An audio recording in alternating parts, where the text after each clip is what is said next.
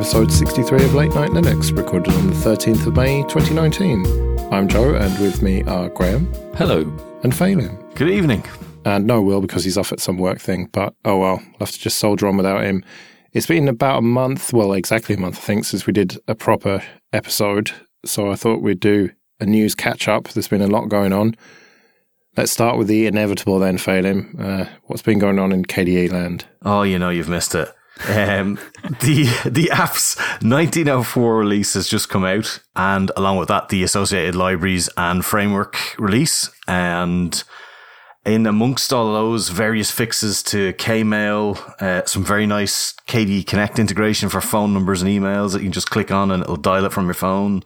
Um, fixes to Akonadi, which I am very grateful because my Kmail broke for about two weeks due to one of the point releases messing something up.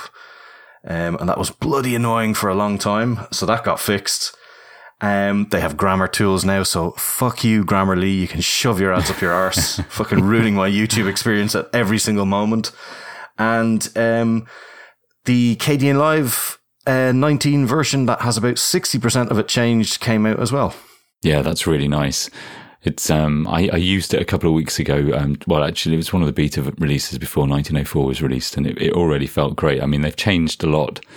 Um, things like the audio separated from the video timeline, which will f- affect people's workflow briefly, but they're making such great progress, and it obviously was needed. You know, like KD3 to KD4. Let's not go there.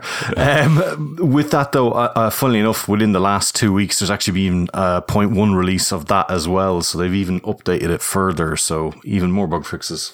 Yeah, it seems to be like um, one of those applications that's reaching a critical mass, you know, like Krita. You know, Krita kind of hit a certain point where lots of people cross platform started to use it and it became huge. And, you know, it feels like Kdenlive's getting to that point. Yeah, I think the next time I have to do some video editing, I might check it out because I've traditionally used OpenShot, which is a bit limited and a bit um, hmm. Fisher Price. And I hear great things about Kdenlive. I'm not thrilled about pulling down all of the uh, KDE dependencies, but I don't know. I've got enough bandwidth and disk, so yeah, I think I will give it a go. Given that you don't use a, a proper desktop, your PC is generally doing nothing most of the time anyway. So now it can finally have uh, the ability to do things. Yeah, uh, is this the point where I boast about my uh, 350 megabit per second internet now? Shut well, there has to be some kind of positive trade off for living in London. Yes, yes, indeed. Yeah, I might be dead from all the pollution, but at least I have really fast internet. and the knife crime, the oh, rampant yeah, yeah. knife crime. Indeed. Um, so, what's this about uh, other KDE stuff then? Well, along with that, there has been a redevelopment of the notifications. Now, that's not here yet. It's coming in 516 of the uh, framework. So that is a massive rewrite that, that hasn't changed much since, I believe, early KD4, maybe late KD4. But it, a lot of that has sort of fallen by the wayside. Um, like right now, your notifications will pop up. They'll go to a kind of a half-hearted history sort of list and they'll just kind of stockpile there and really everything happens in there. So, you know, you get so much spam and noise from, uh, you know, Wi-Fi connections going off and on and things like that, that you, it's kind of pointless. Like you end up just clearing it every now and again, which is not much use. So to help with that, they've split that out into per application. Um, there'll be certain events that have priorities. So things that don't need to be in there can just disappear. Like you don't care if the Wi-Fi goes off and on you know, you'll see it, it'll change. Then you don't need to see a history occur that. Um, things that you need to see in groups, at least you'll be able to see per application. It'll list a, a shorter list per application that you can expand if you need to see more. Um, there's also um, better multi-monitor support. So people who had multi-monitors, you, would get notifications on the wrong monitor sometimes, or if there was two taskbars, it would get confused. That whole there's a fair few bugs for that um, that they've handled that nicer. And there's a really good do not disturb feature where you can set certain applications or general events for a time period to not annoy you. So if you're doing a presentation or recording or something like that. The preview of the uh, notification history looks really useful. It does. One of the features I actually quite like in macOS is where you can slide in from the, the right hand side of the screen and actually see kind of the un, an underlayer of notifications. And I could see that notification history fitting really well with something like that. You know, a gesture to bring it in from the side and then hide it again. Yeah. And Akademy 2019 is going to be in Milan in September. I bet that'll be nice over there that time of year. Yeah, I wouldn't mind slumming over to that. Mm. Um, and the call for papers is in by the 31st of May. Um, and also, along with that, is the Linux App Summit, which is unfortunately LAS, which I don't think is related somehow, but no, um, that is where not. GNOME and KDE are going to get together and try and develop the ecosystem together and make it all better. And it's going to be great. This has previously been called the Libre Application Summit, I think, and now they've changed it to Linux App Summit. It's all a bit confusing with the branding. But that said, it is good to see GNOME and KDE coming together and trying to get some standards working so that we don't have this problem.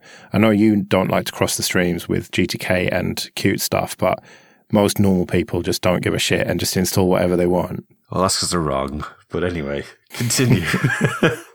Bring back the desktop wars, I say. Nah, none of that nonsense.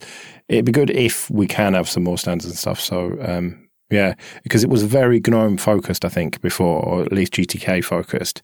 So having the KDE folks going over there as well would be good. Do we know when this is happening then? Uh, well, they don't know yet. I think uh, if you want to um, put in a proposal, it's by the, actually Wednesday this week, and there's a couple of other dates, but the 19th of June is when they're apparently going to have the announcement. So, uh, yeah, if you have a great idea for a place, you better be very fast and get it in there. Yeah, they say it's going to be between September and December 2019. So, nice and vague. All right. Well, the biggest news of the last month happened only a few days ago, and that is that Windows Subsystem for Linux 2 is actually going to ship a Linux kernel now. Instead of just translating system calls to the NT kernel, it's like a mini VM running a proper Linux kernel. So Microsoft ships Linux Shocker. And I hear they're going to pay back all the Android tax that they took for the VFAT file system as well. So expect that in the post. Everybody's getting a check. Excellent. Yeah, this is huge news. Um, I mean, if people have used WSL is actually quite usable on Windows. If you, you know, for years you used to have to use Cygwin or other things, you couldn't really get a good Bash experience or a Linux experience if you were forced to use Windows. Um, and so it worked out really well for for doing that. But actually shipping the kernel is going to well, it, it, it effectively makes it an embedded Linux right there in Windows. I mean, with the installed user base of Windows, it could potentially eclipse kind of desktop Linux users anyway. I'm I'm just guessing off the top of my head. It could it could be the source of the biggest Linux user base and you know on desktop. Yeah, I think they're aiming for a billion Windows 10 users. I might be wrong with that.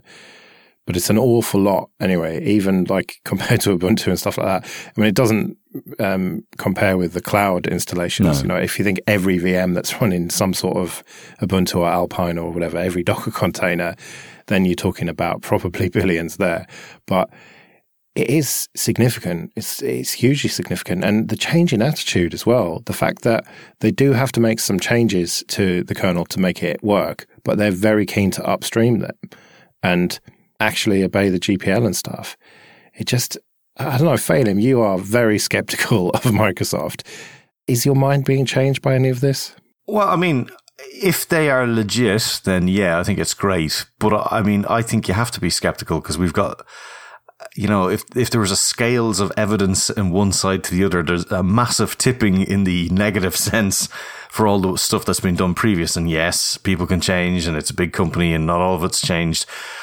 So I mean, I'm still fairly cautionary, I guess. I mean, I'm not going to just go, oh, it's Microsoft or uh, like there are more than the extremes. Like you can be somewhere in the middle. I hear a lot of podcasts where people go, Oh, you're either fucking saying, what is it? My, Microsoft, micro blows. M dollar sign wind blows. Yeah. That's the very one. You're either that or you're like, oh my God, Microsoft are the best thing ever. They're so, they've so hearted Linux right now.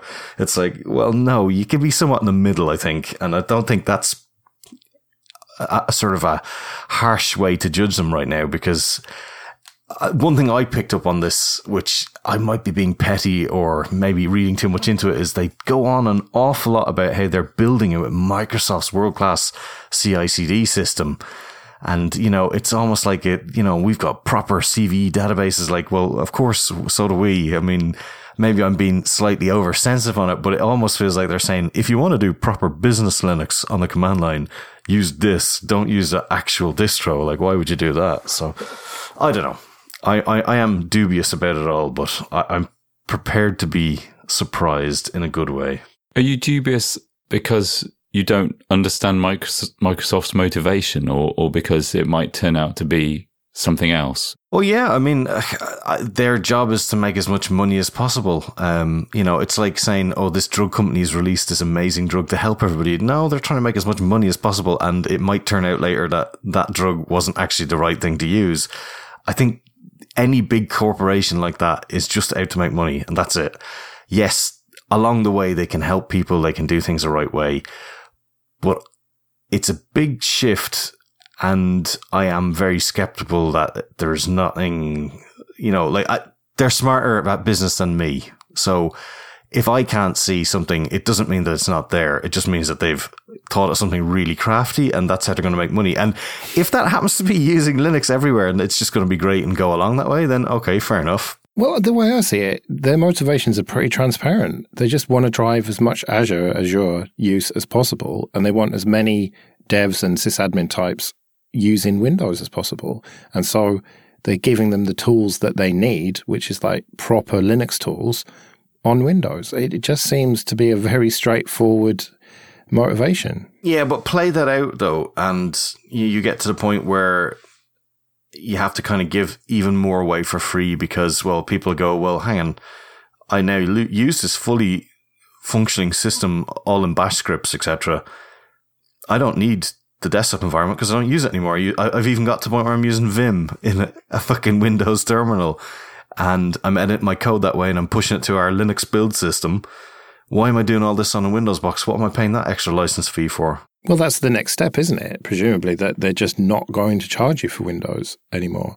Yeah, but then a lot of stuff kind of goes away. Like you, you know, you can, I mean, they tie people in through Office 365 and the likes of that. I mean, you can say tie in, whatever, but I mean, you, yeah, okay, it's email and documents. You can get them in and out, whatever. And oh, yeah, they're all open standards. But to get an, a, a business to change their mind on what they're going to use as their supplier is a difficult task. And a lot of people get entrenched quite easily in that setup because, well, what are you going to do? You're hardly going to go with your own thing, are you? Because that's a lot of work and a lot of risk. And people like to have, quite rightly, a way to have someone else take that risk away from them because otherwise it's their job.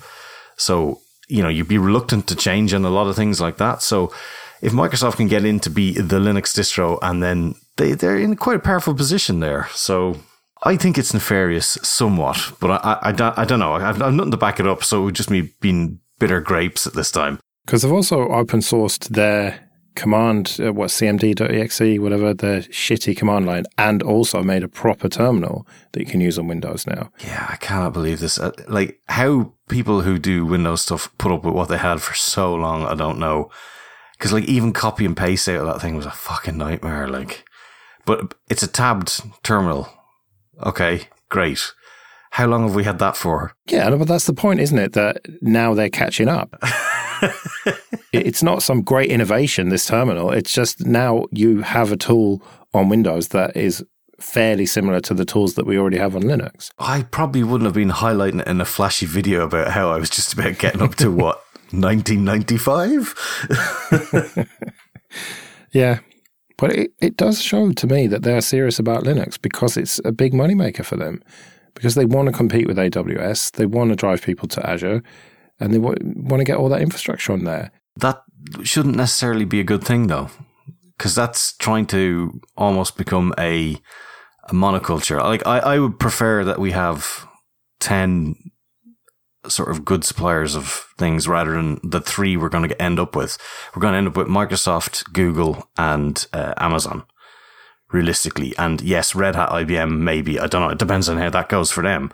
But I mean, that's not a great sort of market to be in. I mean, that's quite chokehold over the whole thing. Well, I know we're sponsored by them, but DigitalOcean are doing pretty well as well. They're growing massively and, you know, have a slightly different approach maybe, but they are essentially a cloud provider. I don't think that we're going to end up with just the three. I think there'll be maybe the three big ones.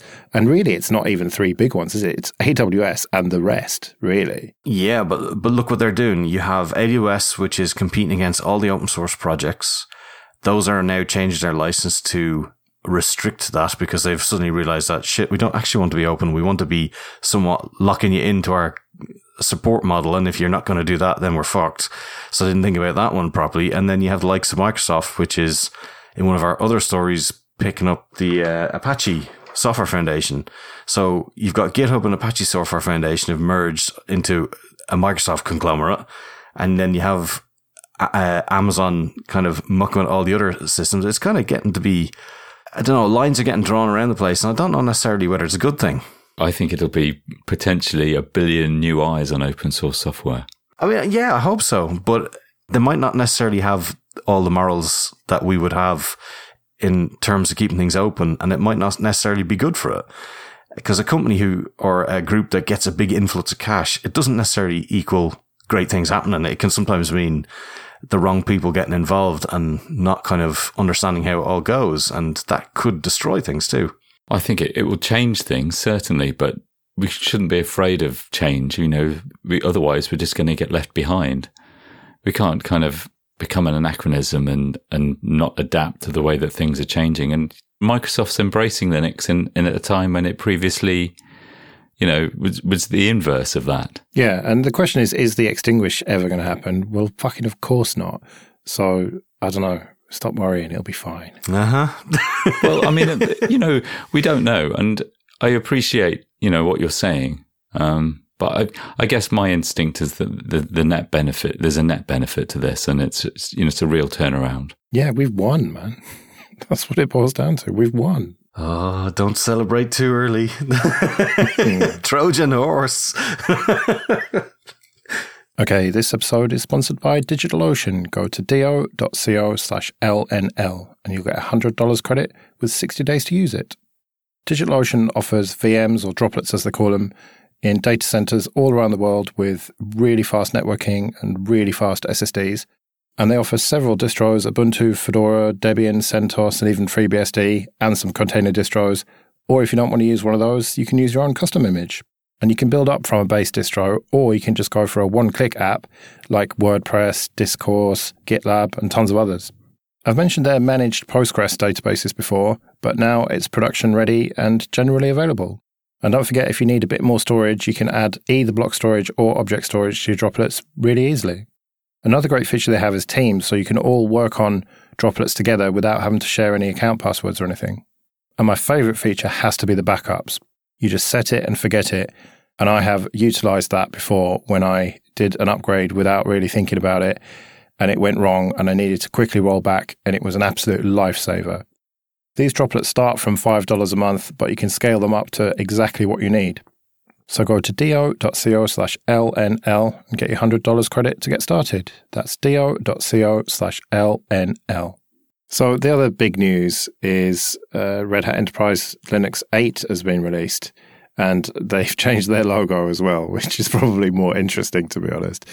But I don't know, is there anything particularly interesting about the uh, RHEL 8 release? It does feel like hugely more modern than 7, doesn't it? It feels like things have changed an awful lot in the meantime between those two releases. And now they're actually, you know, they've got a modern approach to things. Yeah. I mean, it looks like they've sort of realized that the core being so stable was really killing them because the likes of Debian and Ubuntu were really taking all that sort of hosting market and because they were able to update packages in a, a much more reliable cadence and stuff. Um, so it's been quite interesting to see some of the modular designs that they've got where you can get a set of container images that are pre-built for a particular function. Like there's a Node.js 8.1, PHP 7.2, Python 2.7, Python 3.6 ready to go and it can interact with the, um, with a standard sort of generic container host, or it can, if it's a Red Hat host, it can customize that and get extra features. Um, They've got some good documentation that they've released to to show various uh, how to guides on setting up various things with Red Hat 8. And um, yeah, I mean, it looks interesting. I mean, I probably a while before I get to touch it because everything I have will be six and seven that I've used. So I'll have to fire it up in a, a VM somewhere, I think. What about these application streams or app stream? It allows you to run different versions concurrently. So older versions of PHP or whatever at the same time. Um, it's kind of solving the same problem that Snaps aims to solve, but obviously Red Hat has to do it their own way. They did this before in Fedora. They called it modularity, but it's just the same thing, really, just rebadged for the enterprise. And it's that modern approach to me that makes me think they have actually stood up and realized that, yeah, they need to do some things differently with RHEL to, to stay on top of the market, to compete with upstarts like Canonical. Yeah, I mean, I think I think it's healthy for there to be a good competitor because I mean you never want to see a good competitor disappear because um, I don't think they are going anywhere. There's a lot of money there, but if you're starting a project, unless you're saying, "Oh, I want to install a giant Oracle database," yeah, you might use Red Hat. But if you're going to set up a website, that wasn't what you would use because the things were just too out of date. So if they're picking up that, it'll probably help Canonical up their game as much as anything else. So I mean, yeah, it's healthy, it's good. And okay, let's talk about the logo then. Oh yeah, uh, rip in peace, Shadow Man. I think that their new logo is all right. It's just a hat now, and doesn't have some shady, scary looking dude. Um, I have no problem with it. I don't know why people. It's funny people have been analyzing the the hat, saying, "Oh, it's not a proper fedora. It's got different folds." And who gives a fuck, man? It's a red hat. It reminded me of Top Gear because I remember when they slagged off Ford because they said at some Ford car focus group they came up with the Ford car and the Ford Focus, and uh, they kind of went from a, a man in red hat to a red hat. Uh, you know, talk about excitement there. And if you look back at the various ones they've had over the years, it's like, oh, I think we'll have a font change, and yeah, that that'll do us for next twenty years, and let's see how we go. Um, but what, just as long as it's not that first one, because that looked brutal. This ridiculous red top hat. It looks like the Mad Hat cat fella, whatever it is, eating green bacon and ham or whatever the fuck it is.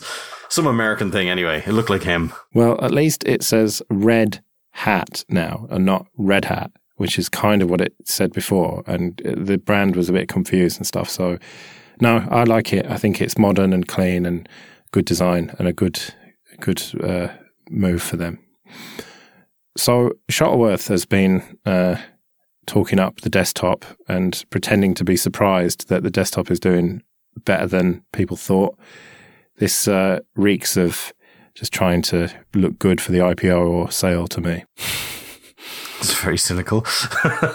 well, I don't know. I mean, him pretending to be surprised that the desktop's doing well. I mean, do we really believe him that he's surprised? Well, I mean, they did get rid of an awful lot of people that were involved with desktop. I mean, obviously it wasn't canned, but it did seem like if you look a year ago, things didn't look too good if you happen to be doing desktop Ubuntu work. It, there's a lot of fear of people saying, "Oh, Jesus, all dead now." Um, but that's obviously picked up. I do think that the headline on this is a bit clickbaity the um, I think I saw the interview and it kind of came up as an aside to some of the questions that were being asked, rather than it being you know some. It's been pulled out maybe of the wider context of what the discussion was about to say. You know, this is what Mark Shuttleworth is saying, at least from my memory of the discussion. But either way, it's good. It's good for our pal Will, eh? That uh, his department is actually making him some money, and so you know, hopefully he's got some job security there. yeah, it is, of course, it's great. I mean, I mean, for so many years we've put up with stories of you know the desktop failing and all, or the year of the desktop and all those kind of jokes. So we've just become kind of used to the idea that nobody knows there's a Linux desktop. Yeah, but when Shuttleworth reined it in a bit and you know stopped spending loads of money on Unity and the phone and all that, and just went for GNOME. I think that was a good strategy overall. I mean, GNOME, I think, is a fucking car crash and I hate it, but yeah. I think in terms of an enterprise desktop, you could do worse. And it's, you know, it, it's relatively low overhead for them and just makes them more serious in a way rather than like, what's this, your own thing? And like, you, what, you're trying to do this whole Unity 8 business and all that. Like now it's just, okay, it's not differentiated massively from RHEL or SUSE, but it's kind of a bit more like being at the big boys table. Obviously, they should just use KDE though, get the Plasma desktop on there. Well, I'm pretty sure they could make it look like Unity in about a, a few days' work, and it would have been far more responsive. They would have had to do no work with that. So uh, I think they should have just done that. They could have themed it like mad. yeah. Or they could have just used XFCE and had it use a fraction of the RAM of anything else. But, you know. Zero functionality. when was the last time you actually tried XFCE phoning? Uh, I don't know, maybe five years ago. Well, exactly and it hasn't changed since. Exactly. no, it has changed slightly. And I've been going around converting people left, right, and center because when they actually try XFCE, they realize, fuck me, this is actually really fast. And Joe's right. Take your fucking snake oil somewhere else. Look, man, just try it out for just a few days. Uh-huh. No deal. Stick it on an old laptop and you'll realize that. And fuck it out the window. Problem solved. no, it's like having a new laptop, honestly. Is that your special voice for convincing people? Yeah, it is. Yeah, it's my uh, it's my salesman voice. yeah, you need to come home with me. exactly. Have you tried XFCE? It's actually very fast. I've got XFCE running at home. would you Would you like to see my XFCE laptop? Um, anyway, uh, let's swiftly move on. Um, so Nextcloud is using like uh, well, it's become self-aware, as you say in this doc, Phelim. Yeah, remember this date. it's written this press release. Get some sense on this, Graham.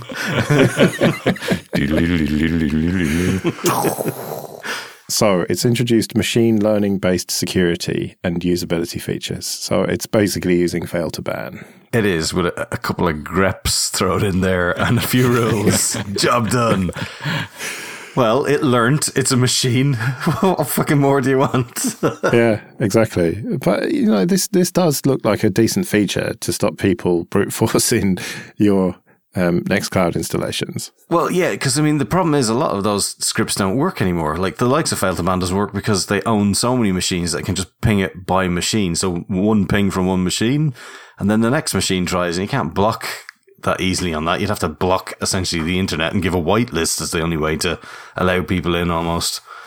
So um, yeah, it'll be interesting to see how it goes. Uh, I haven't got it yet. I upgraded 13, 14, 15 over the weekend because I had a really old version of Debian that I needed to upgrade first, and I've not been offered it yet. So I'm actually really looking forward to it coming out. Yeah, because they're rolling it out slowly, aren't they? They are, yeah. Which is quite a sensible approach. Yeah, it makes sense. Um, but there's quite a few nice things in there. Um, the one of the cool things is Deck. I've been using this a few times to pretend I can organize projects, put the, all the, fill them all in, then leave them for several months and come back and go, oh shit, I haven't done any of this.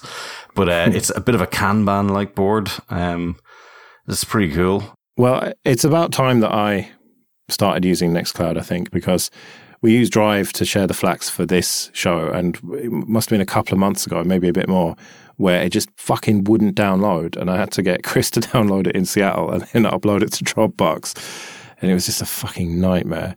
So after that, I swore I would set up a Nextcloud server, but here we are several months later, and I haven't done it. I have to sort out Let's Encrypt first, which is giving me fucking issues. I might have to get your help for that, Phelim, but we'll talk about that off air. Oh, I think I'm I think I'm on holidays that oh, week. Right.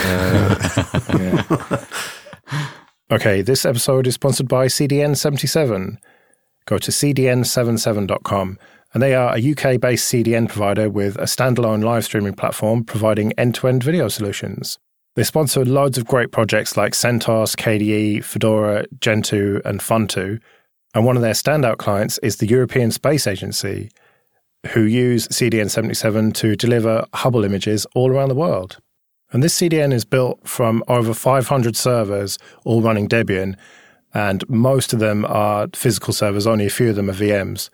And everything is developed in house by CDN77. They make their own DDoS protection, and through the optimizations that they've done, they can push 80 gigabits per second of live streaming through just one machine. They've got 30 points of presence in North America, South America, Europe, Asia, and Australia, with daily peaks regularly exceeding 4 terabits per second. They're really big on innovation as well. They were the first CDN to implement features like HTTP2 and Brotli compression. But most importantly, it's really easy to use. I hosted an episode of the Rest podcast on there, and it was really easy to put the file on there and link to it. and I've had no complaints about the speed from people downloading it all over the world. They've recently launched some new monthly plans with the best value on the market from $9.99 per terabytes as a global flat rate. And they've also got a pay as you go option with no commitments and full transparency. They've got a 14 day trial with no credit card needed. So go to cdn77.com and sign up there. And once you've done your free trial and you're ready to go for the paid option, then mention Late Night Linux to the sales or tech support team and you get an extra first payment bonus. So, for example, if you topped up $1,000, you'd get an extra 400 on top of that. So go to cdn77.com, sign up, and start delivering new content.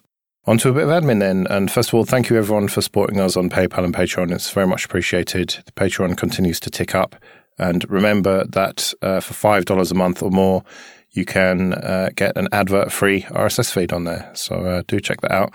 LateNightLinux.com slash support if you want to join those people. Uh, and if you want to get in contact, LateNightLinux.com slash contact. So Mozilla had a monumental fuck up recently. They let a certificate expire and it just disabled everybody's add ons and extensions, including the Tor browser, because that uses extensions. So it, it just, what a clusterfuck this was.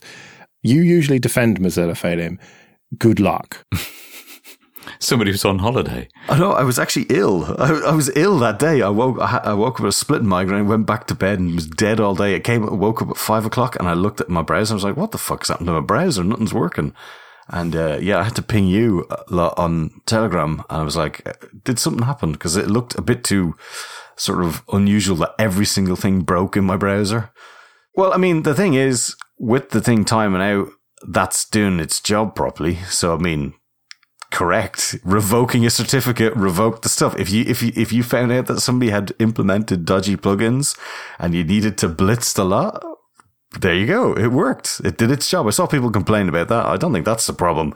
I think not fucking realizing that the thing's about to time out, that's a bit of a problem, all right? Yeah, fucking set up a cron job to email you that it needs to be done if you can't automate the actual replacement of the cert. Yeah, but you know that's going to Bob, and Bob's not in the company anymore because he was the only one who set it up. And they said, "Who should I send this to?" They went, uh, "Why didn't you set yourself to that for now, and we'll set up a distro list later."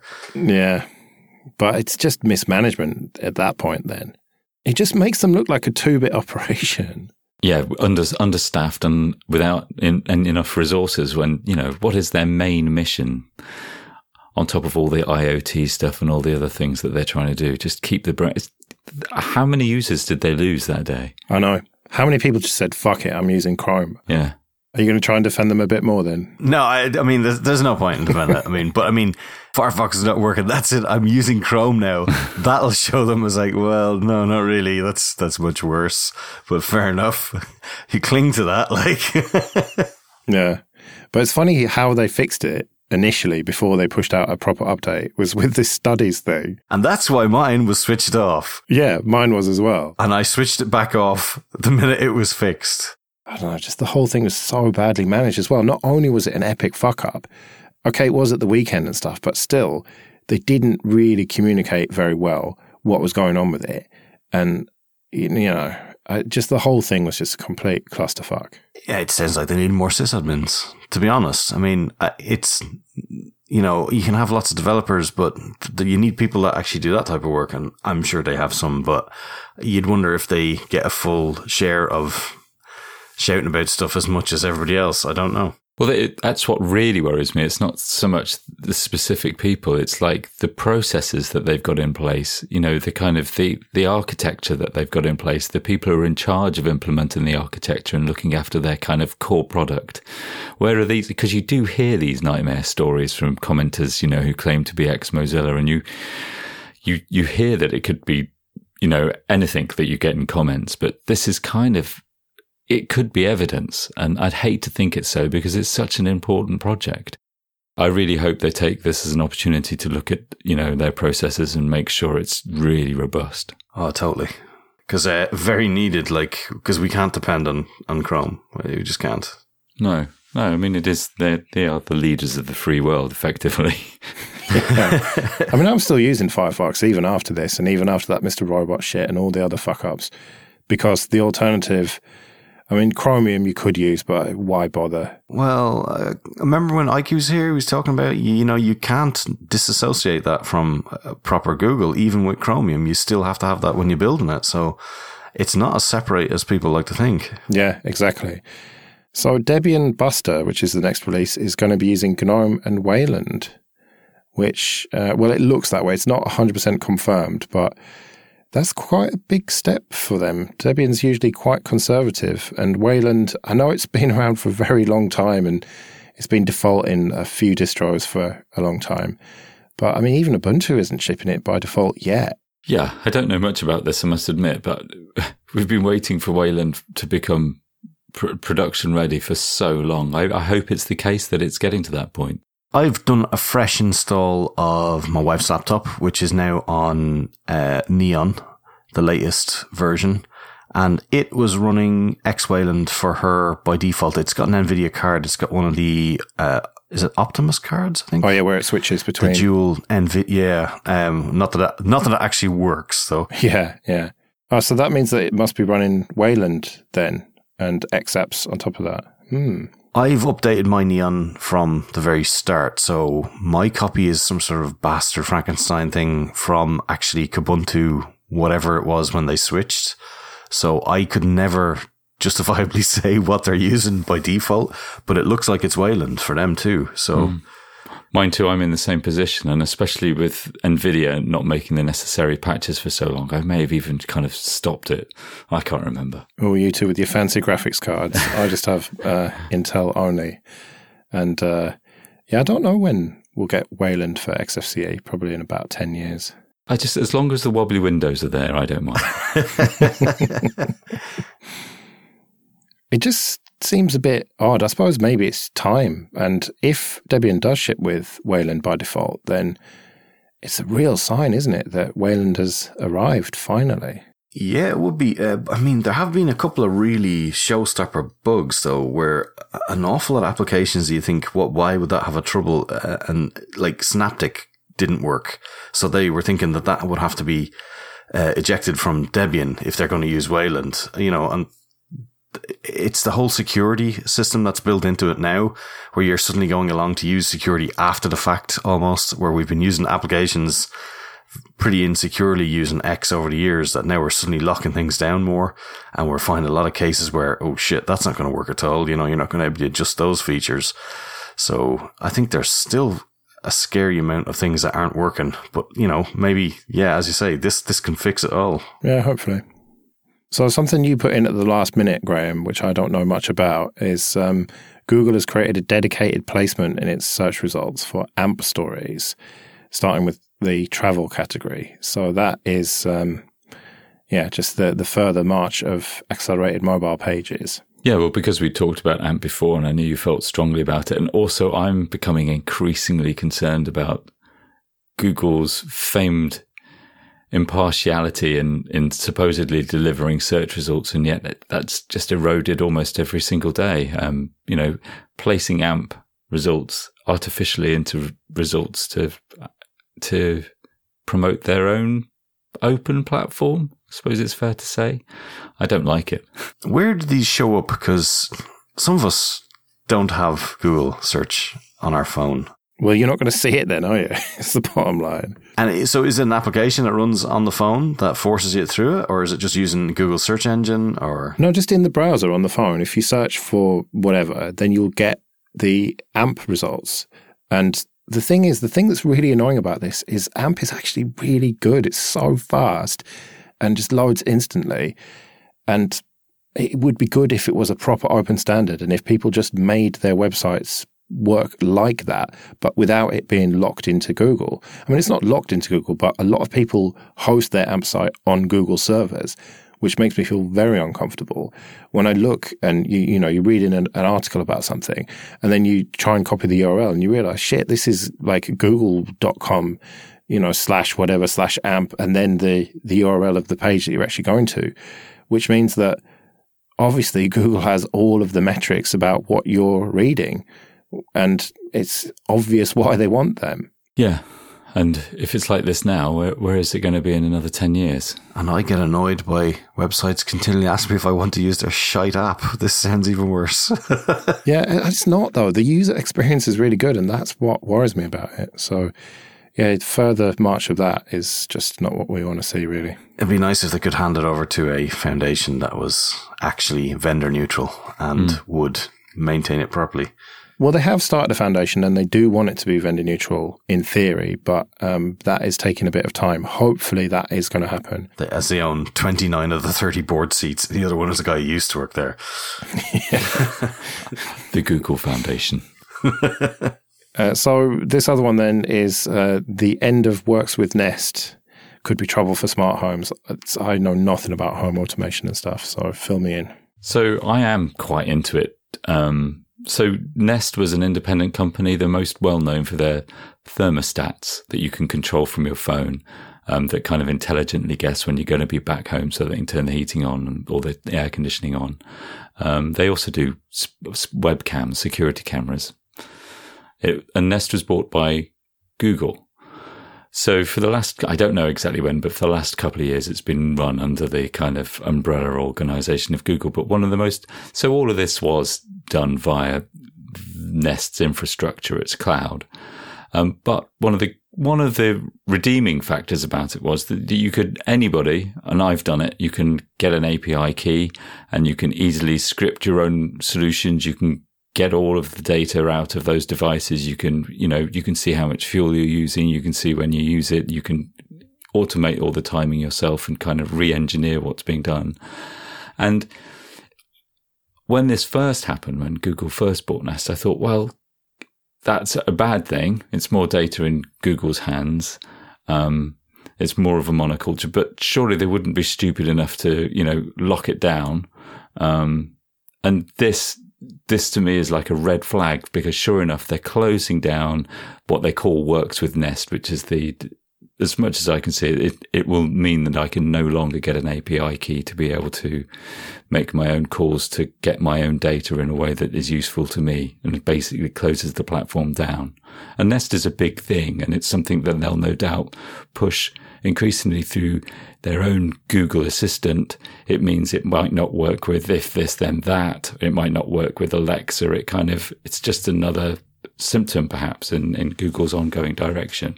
The only thing I know about Nest is that um, Google have adopted that brand because the Google brand is so toxic at this point in terms of uh, privacy and stuff that um, now they're starting to call their devices, are starting to brand them with Nest instead of Google. Yeah. And I imagine they're not cheap either. So, you know, you're probably not going to change every light switch in your house readily. Well, no, the thermostats are expensive because they, I mean, that's what I've got. Um, they're a couple of hundred pounds, and it, it, involves wiring into your actual heating. Oh, I hear that's definitely safe, so you should be fine. it's it is really useful. I mean, it, it's just such a pity, and I've said this before. If there was if there was um, an internet of of LAN thing, you know, I would be all over it, but there just isn't. I'd just love to be able to keep this stuff self-contained. Yeah, yeah, exactly. If I could keep it all on my land, then I'd be interested. But it's just not possible, is it, at the moment? Or it's it's very difficult, at least. Yeah. Um, there was actually a talk at LinuxFest Northwest by Alex, um, who I know he works for Red Hat, but um, and he's like really into running all this stuff Uh, yourself, self hosting and everything. But there are some key components that just aren't anywhere near as good. And it sounds like this is really bad news for self hosting because presumably there was quite a lot of free software that could interact with those APIs and everything. Whereas now you just lock down to their proprietary apps. Yeah, exactly. And it was actually very easy to work with. I mean, even if the software didn't support it, that you could easily add it. Oh, well, that's a bit of a downer to end on then. yeah.